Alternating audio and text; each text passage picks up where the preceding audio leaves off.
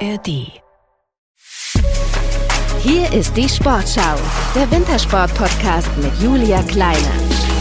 Es geht wieder los. Der Winter, der steht vor der Tür. Genau die richtige Zeit für euren Sportschau Wintersport Podcast. Wir starten in eine neue Saison mit euren Stars und Newcomern aus der Szene. Und heute, da haben wir jemanden zu Gast, dessen Stern in der vergangenen Saison so richtig aufgegangen ist.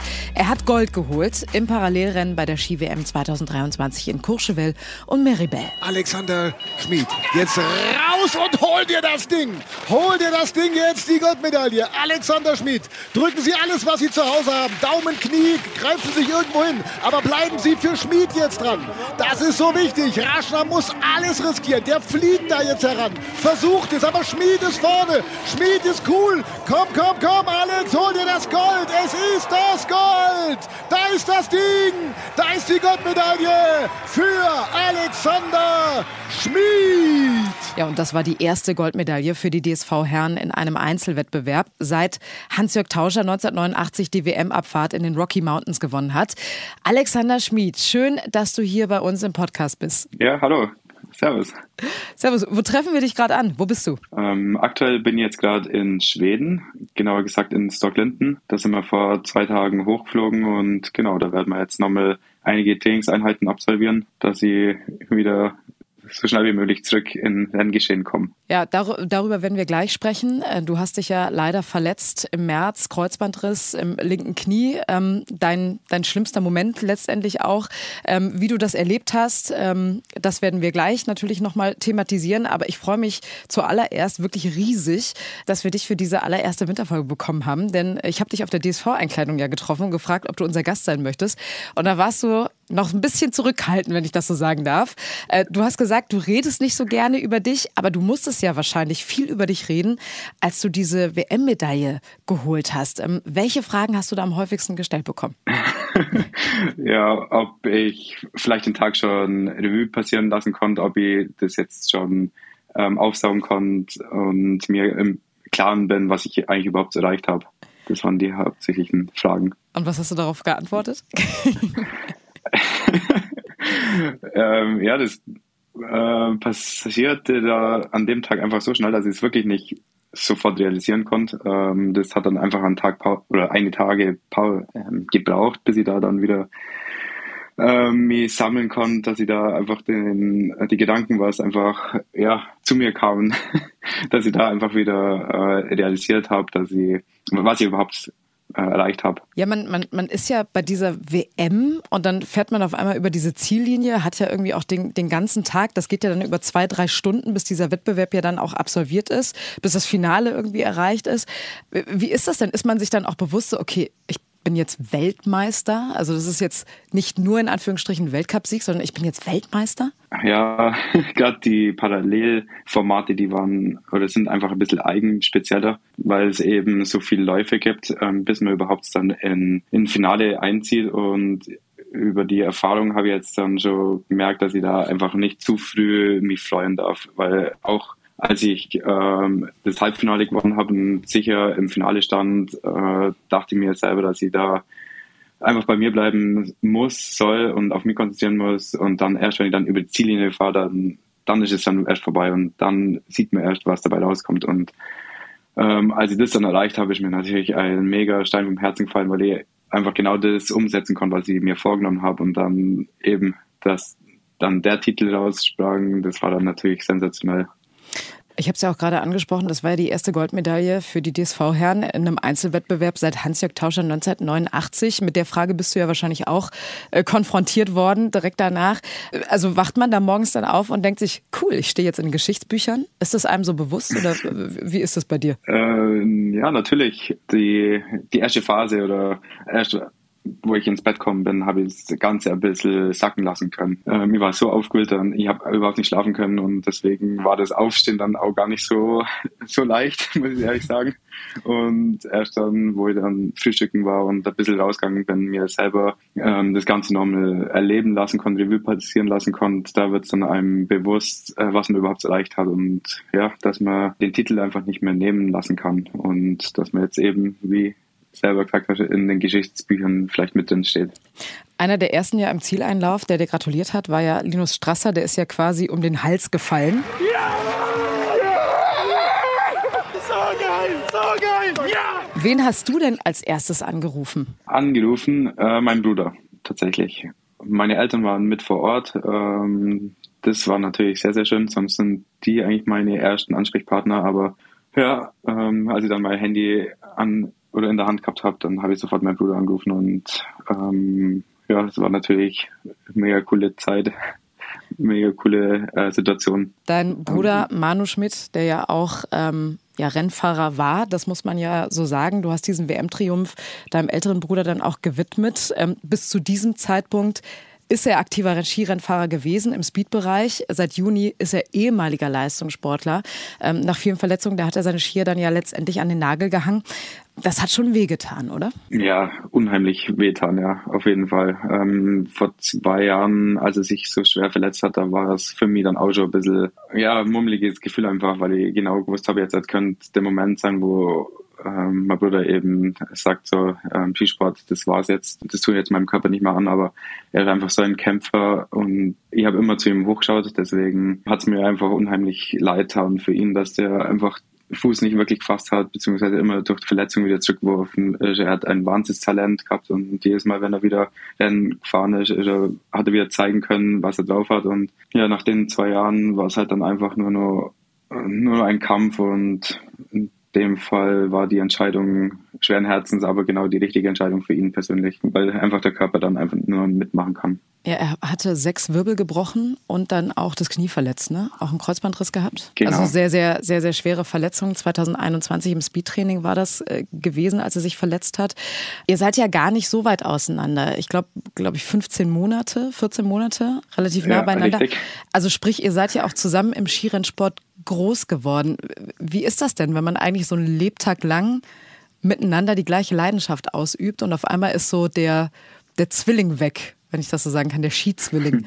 Ja, ähm, es ist schon was Besonderes gewesen, weil wir früher ähm, so erzogen wurden von unserer Mutter, dass wir eigentlich Brüder sind und wir müssen zueinander halten und wir dürfen uns nie als Konkurrenten sehen. Und das war anfangs in den Schülerbereich vielleicht gar, oder noch nicht so, äh, wie soll ich sagen, Ausgeprägt. Ähm, war nicht so einfach, ausgeprägt, ja. Weil klar, wenn man noch Kinder ist, dann will man immer der Beste sein. Und ja. klar, wenn der jüngere Bruder schneller fährt als der ältere, das äh, ja, hat uns ein bisschen angestichelt und wir haben uns gegenseitig motiviert. Aber seitdem wir eben ähm, ja, Jugendbereich waren, äh, waren wir eigentlich nie wieder direkte Konkurrenten, weil er dann mehr in den Speedbereich gegangen ist, ich im Technikbereich und wir haben viel voneinander lernen können, viel abschauen können und ja, er war halt auch mein persönlicher Trainingspartner, weil wir im Sommer einfach immer zusammen trainieren konnten und es war einfach was Spezielles und wenn sowas dann flöten geht und wir im Winter einfach nicht mehr zusammen die Leidenschaft ausüben können, gleichen Beruf, dann ja, muss man einfach sich damit wieder neu auseinandersetzen. Aber ja, auch das kriegen wir hin.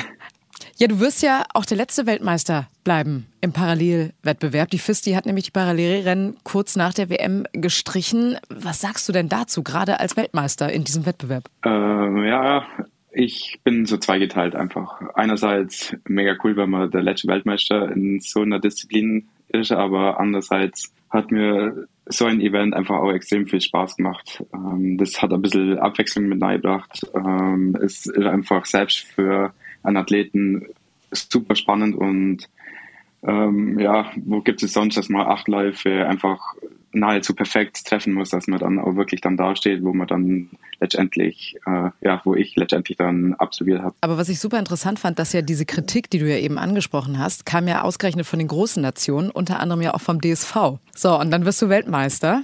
Und jetzt wird der Wettbewerb abgeschafft. Ja, ich glaube, das war jetzt nicht unbedingt das Ziel, dass man das gleich abschafft, sondern einfach nur so eine gewisse Fairness oder gewisse Auflagen auch an die FIS bringt, ähm, dass man zum Beispiel äh, vor zwei Jahren die WM in Cortina, so ein Parallelevent kann einfach nicht funktionieren, wenn, wenn der Hang einfach nicht extrem eben ist und ähm, in einer Flucht ist, sondern Ziel- und Startbereich war einfach, ja nicht in einer Flucht, sondern das war, da muss man zwei Kurven fahren, also die Strecke war einfach nicht geradlinig und dann ist klar, dass ein Lauf meistens schneller ist als der andere Lauf. Solche Sachen sind einfach im Raum gestanden, dass man da von vornherein einfach gewisse Infrastruktur schafft, dass man das dann auch nahezu fair äh, durchbringen kann. Und so fair wie Coachville Maribel war es nahezu noch nie. Okay, also eigentlich ja auf dem ja. richtigen Weg, um nochmal kurz auf deine Ausführung zurückzugehen. Das war ein hängender Hang. Das war, glaube ich, der rote Kurs, ne? Genau. Oder der, genau, der rote Kurs, der ein bisschen ähm, anders gesteckt war, beziehungsweise unfair war in diesem Sinne.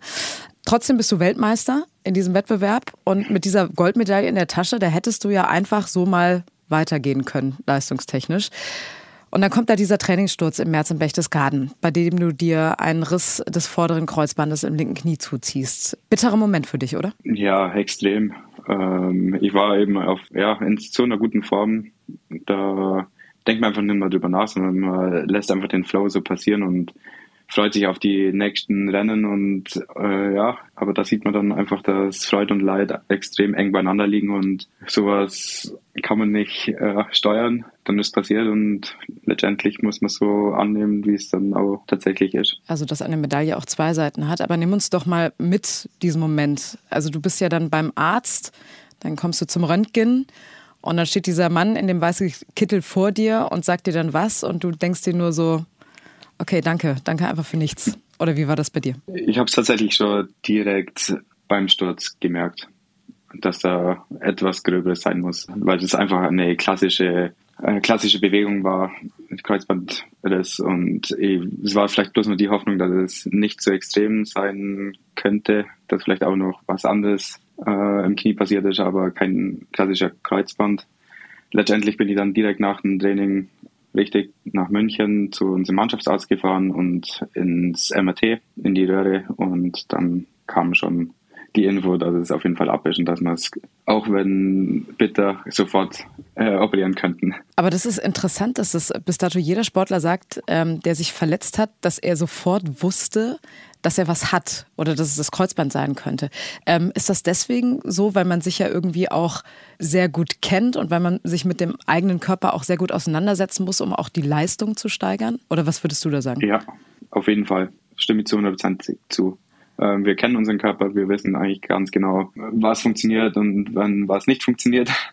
Ich war eigentlich der Meinung, habe ich erst zwei Wochen bevor es passiert ist, mit meinem Trainer geredet, dass ich zum Glück niemals oder bis jetzt noch nicht die Erfahrung gemacht habe mit einem Kreuzband. Und wer weiß, vielleicht schaffe ich es ja die ganze Karriere ohne.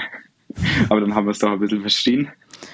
Und genau, in dem Moment, das weiß man einfach dann. Und das weißt du auch deswegen, weil du ähm, bis dato oder bis dahin schon einen ganz schön Leidensweg hinter dir hast. Du hast ja auch ähm, Ernährung umgestellt, du hast dein Leben so ein bisschen umgestellt, weil du dich lange Zeit mit dem Epstein-Barr-Virus rumgeschlagen hast.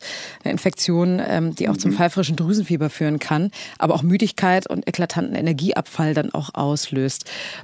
Wie, wie hast du diese Zeit erlebt und verbracht? Es war auch eine sehr extrem schwierige Situation, schwierige Zeit.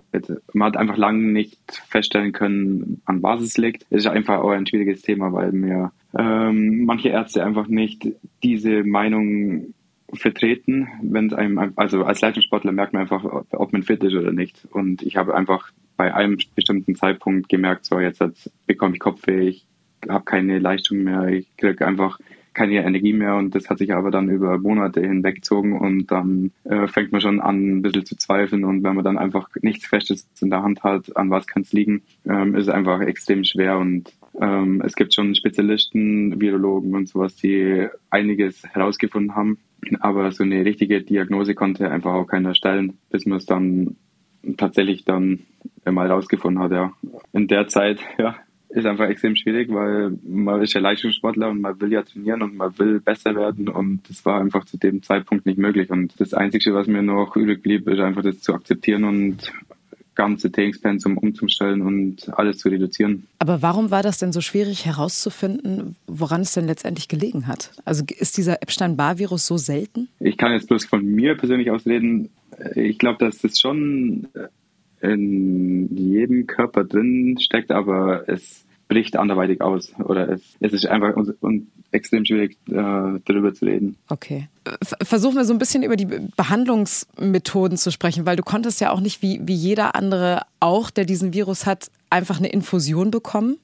Ähm, durch die Anti-Doping-Vorschriften ist dir da so ein bisschen Strich durch die Rechnung gemacht worden, sondern du musstest ja auf Alternativen zurückgreifen.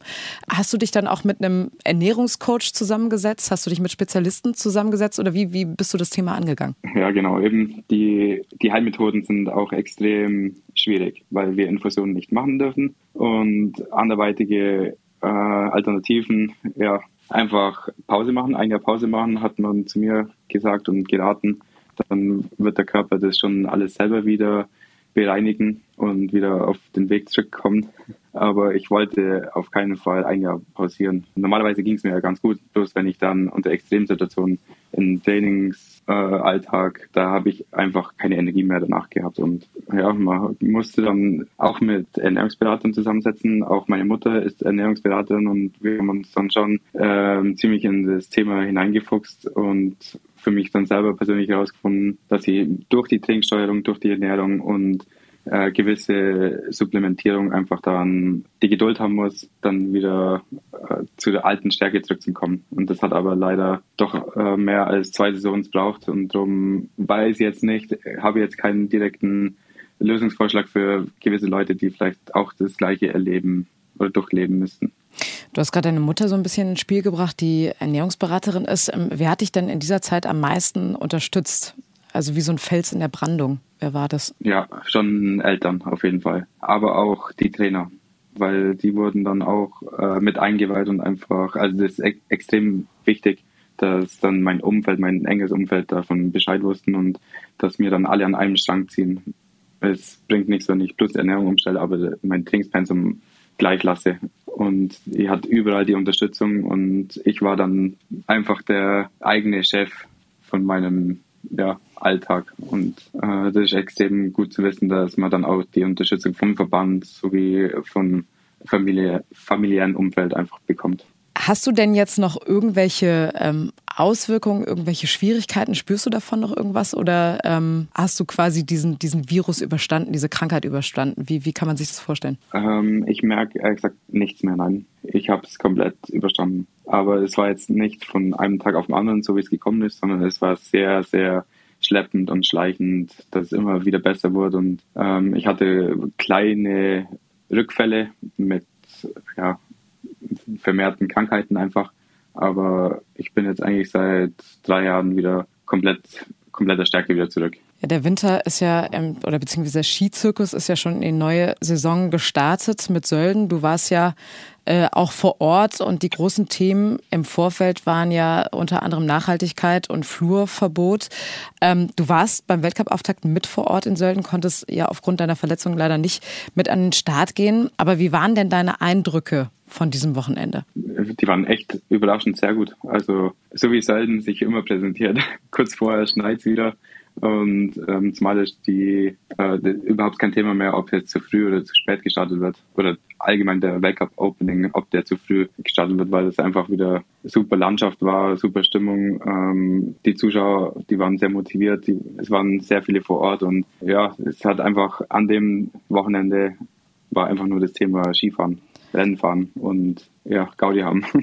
Aber würdest du denn sagen, dass die Debatte trotzdem noch weitergeführt wird? Äh, die sollte weitergeführt werden. Auf jeden Fall mit dem Thema, wann Backup Opening zu welchem Zeitpunkt es einfach stattfinden sollte. Ich glaube, dass man das jetzt nicht unter den Tisch kehren darf, bloß weil es jetzt äh, sehr gelungen war, sondern dass man da trotzdem weiterhin das Thema ernst nehmen sollte. Sagen wir äh, so halb gelungen. Der Samstag hat ja geklappt. Ähm, da hatten wir mit Lara Gutberami ja. eine Siegerin. Bei den Männern hat das dann nicht so gut geklappt. Ähm, das Rennen ist dann aufgrund des Sturms halt eben abgesagt worden. War dann schon bitter. Also gerade für so einen Weltcup-Auftakt, oder? Ja, das stimmt. Vor allem war es ja super, super Wetter am Sonntag und eigentlich hat es ja für den ersten Durchgang auch noch sehr, sehr gut ausgeschaut und dann während des Rennens ist dann der Sturm immer stärker geworden und letztendlich hat es dann zu einer Absage geführt und ja, extrem schade. Ich habe es eben ja schon mal angesprochen. Ein weiteres Thema ist natürlich auch das Flurverbot, was euch ja auch betrifft, was vor allem auch die Speed-Experten betrifft. Jetzt am Wochenende hat Ranghild Mowinkel getroffen, die Norwegerin.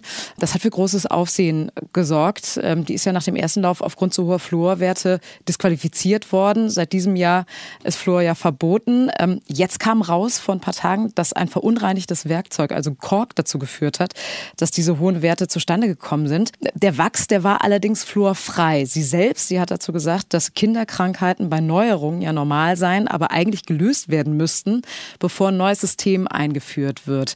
Was sagst du dazu als Athlet? Denn schließlich war das ja, was jetzt passiert ist, ja so ein bisschen, ich würde jetzt nicht Katastrophe mit Ansage sagen, aber es war ja schon irgendwie absehbar, dass das passieren wird. Ja, extrem schwieriges Thema, ganz klar. Vor allem super schade für die Rangel, weil sie persönlich kann einfach überhaupt nichts dafür. Das ist auch wieder ähm, eine Materialgeschichte, von dem wir einfach auch abhängig sind. Und das kann jeden Einzelnen treffen. Ob wir jetzt schon so ausgereift sind, dass wir komplett flurfrei sein können, ähm, sei dahingestellt. Auf jeden Fall liegt auch mit Verantwortung von den Serviceleuten, ähm, wo wir einfach das Vertrauen haben müssen, dass dann solche verunreinigten Materialien einfach nicht mehr verwendet werden dürfen. Ja, super schade für sie. Aber letztendlich ist es ja auch total ärgerlich, ne? weil ähm, es sind jetzt einfach, es gibt keine Punkte für das Rennen.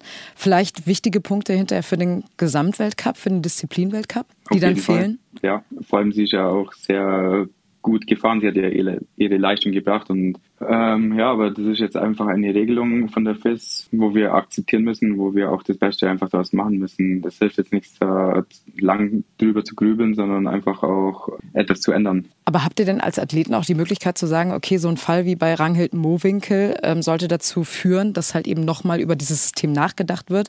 Also natürlich müsst ihr jetzt erstmal damit leben, mit dieser, mit dieser Änderung und mit dieser Vorgabe, aber letztendlich könnt ihr ja dann eine Liste führen und sagen, hier, Freunde der Sonne, das hat dazu geführt, dass. Und das könnte dazu führen, dass jemand einen Gesamtweltcup nicht gewinnt. Also könnt ihr da als Athlet nochmal hingehen und sagen oder auf die Pauke hauen und sagen, da muss was geändert werden? Ja, das wussten wir eigentlich schon im Vorfeld und da gab es schon ein Rundschreiben, einen Brief, äh, wo einfach auch Athletenunterschriften gesammelt wurden und meine Meinung oder was ich noch weiß, dass nahezu jeder Athlet einfach dafür gestanden hat, dass man vielleicht die ganze Flurdebatte um ein Jahr vielleicht verschiebt, ähm, um auch mit dem Thema einfach besser auseinandersetzen zu können, weil man ja einfach die jeder muss einfach neues Material verwenden und du darfst nichts mehr von, von letztem Jahr ähm, hernehmen, weil du nicht sicher weißt, was in diesen Materialien, was, ob Fluorrestbestände oder sowas vorhanden sind. Ähm, aber wir wurden nicht erhört und die FIS hat es ganz klar als, als Leitfaden hergenommen oder gerade im Gegenteil, wir ziehen es jetzt einfach durch, weil ähm, wir müssen ja auch was für die Nachhaltigkeit tun. Apropos Nachhaltigkeit, aber was passiert denn jetzt mit dem ganzen alten Zeug? Wo kommt das denn hin, wenn das nicht mehr verwendet werden darf? Das ist eine sehr gute Frage. Die darf man sich weiterhin stellen. Ja. Wegschmeißen bringt nichts und ähm, das Ganze geht ja auch weiter in den Nachwuchs, auch im Jugendbereich. Irgendwann mal sollte es ja bei, an jeden, äh, zu jedem Rennen einfach äh, durchgebracht werden. Und ja, dann kann man die ganzen Materialien dann wegschmeißen. Okay, also das wird dann auch nochmal ein weiteres Thema sein, was dann damit passiert. Da werden wir wahrscheinlich dann mit ähm, Serviceleuten und Technikern sprechen müssen, äh, die sich damit auskennen. Und vielleicht auch mit der FIS, ähm, die vielleicht dann auch einen neuen Leitfaden auf den Weg bringen werden, wie man mit dem Material umgeht.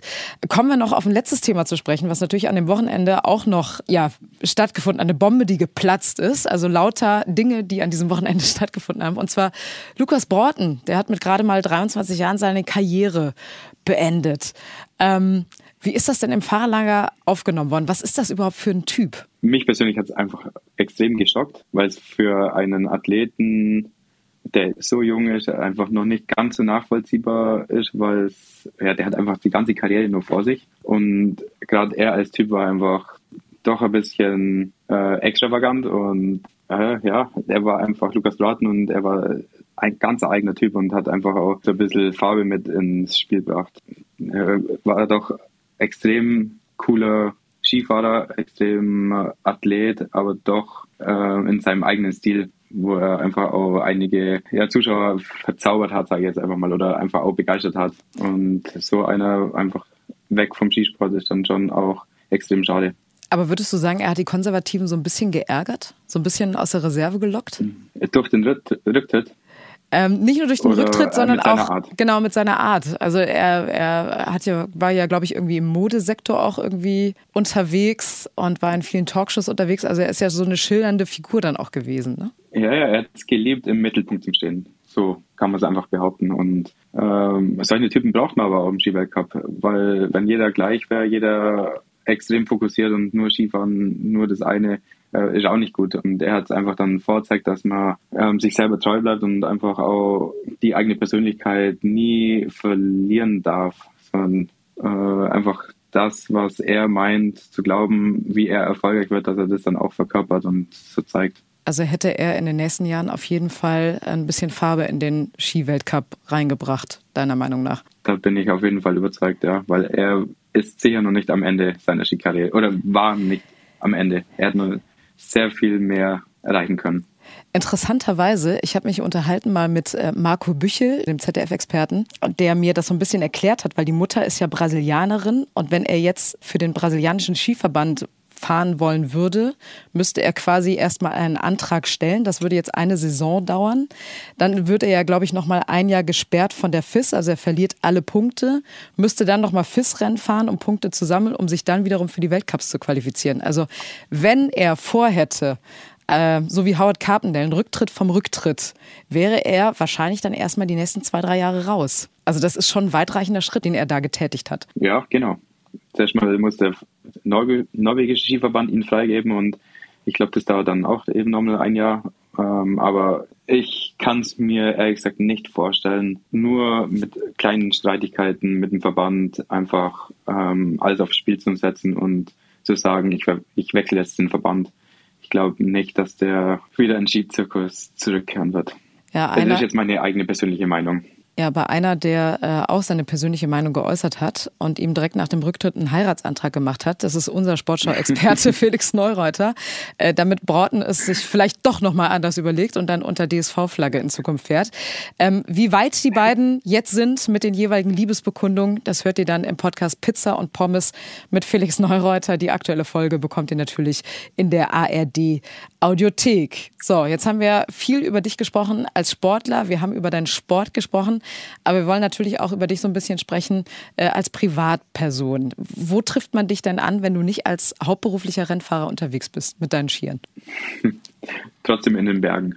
Ähm, ich liebe es einfach, draußen zu sein, in der Natur, auch in den Bergen, weil man einfach da wieder zurück zu sich kommt. Man kann wieder neue Energie tanken.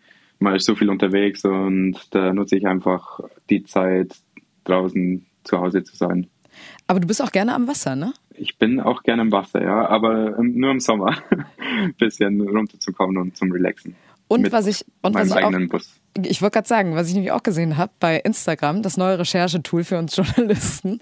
Ähm, du hast einen, du hast einen Bulli, den du, glaube ich, auch selber ausgebaut hast, ne? Ja, genau. War das denn schon immer so dein Traum? Ähm, natürlich. Ähm, man liebt es einfach, einfach so Spontanität oder ich liebe die Spontanität, einfach äh, in ein Auto zu sitzen und irgendwo hinzufahren, wo es einen verleitet und gerade entweder Spontantrips oder dann auch, äh, wenn man dann wirklich mal eine Woche frei hat, dass man da einfach dahin fährt, wo man gerade Bock drauf hat, wo das Wetter passt, wo man einfach ein bisschen Wasser zum Relaxen hat und trotzdem auch aktiv was für einen tun kann. Also die Mischung, die macht es extrem besonders. Aber so ein Bulli umzubauen, das macht man ja auch nicht mal eben so. Ähm, ist das so eins deiner Hobbys, dass du gerne so ein bisschen werkelst? Ja, wir zu Hause, also gerade ja, mein Bruder und mein Vater, die sind handwerklich sehr gut begabt. Ich jetzt nicht so extrem wie, wie die anderen beiden.